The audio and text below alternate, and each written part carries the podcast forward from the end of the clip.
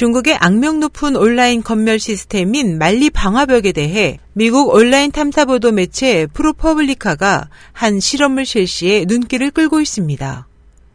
최근 프로퍼블리카는 만리 방화벽이 통제하는 대상을 실험하기 위해 중국 인터넷에서 가장 활발한 의사소통 수단으로 사용되는 시나닷컴 웨이보를 대상으로 어떤 내용의 컨텐츠가 삭제되는지에 대한 모니터링을 실시했습니다.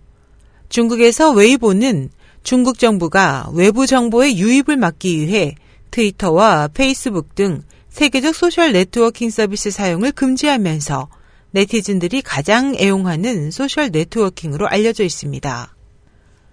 프로퍼블리카는 이번 실험에서 홍콩대가 개발한 삭제 웨이보 포스트 자동 저장 프로그램을 이용해 이미 글이나 사진이 삭제된 적이 있는 웨이보 계정 100개를 선정한 뒤 새로 올라온 포스트가 삭제되는 상황을 실시간으로 점검했습니다.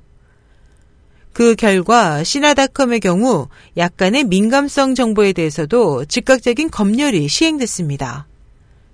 5개월에 걸쳐 8만 개의 포스트가 쌓이는 동안 5%에 해당하는 최소 4,200여 개의 글과 사진이 검열망에 적발돼 삭제됐으며 30%가량은 5 내지 30분 이내에 나머지도 24시간 이내에 신속히 검열 처리됐습니다.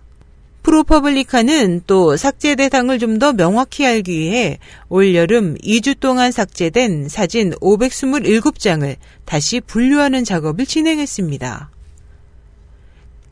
그 결과 중국 당국이 금기하는 역사적 장면의 사진은 물론 마오쩌둥, 덩샤오핑, 장쩌민, 후진타오 등 역대 지도자와 시진핑 등 현 지도부의 사진 다수가 삭제 대상에 포함됐고 올해 중국 정거에 큰 파장을 일으킨 보시라이 전 충칭시 당서기의 사진도 이에 포함된 것으로 나타났습니다. 하지만 자유로운 여론 공간을 갈망하는 중국 네티즌들은 당국의 엄격한 검열에 굴하지 않고 각종 방법을 이용해 글을 올리고 있습니다.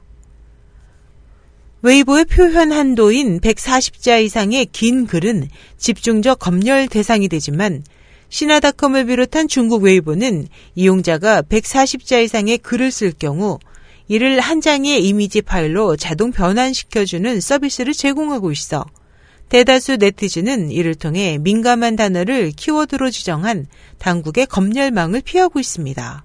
또한 자유를 뜻하는 자유를 모규라고 바꿔 표현하는 것도 중국 네티즌들이 검열망을 피하기 위해 즐겨 사용하는 방법입니다. 이 발음은 쯔여우에서 무여우로 달라지지만 네티즌들은 누구나 이것이 자유를 뜻하는 것임을 알고 있습니다. 정치학자 게리 킹은 프로퍼블리카의 인터뷰에서 중국어는 금지된 글자를 약간 바꾸더라도 발음이나 모양을 비슷하게 표현할 수 있다고 지적했습니다. 중국 정부의 공식 발표에 따르면 지난 6월 말 기준 중국의 네티즌은 5억 9천 100만 명에 달해 6억 명 돌파를 바라보고 있습니다.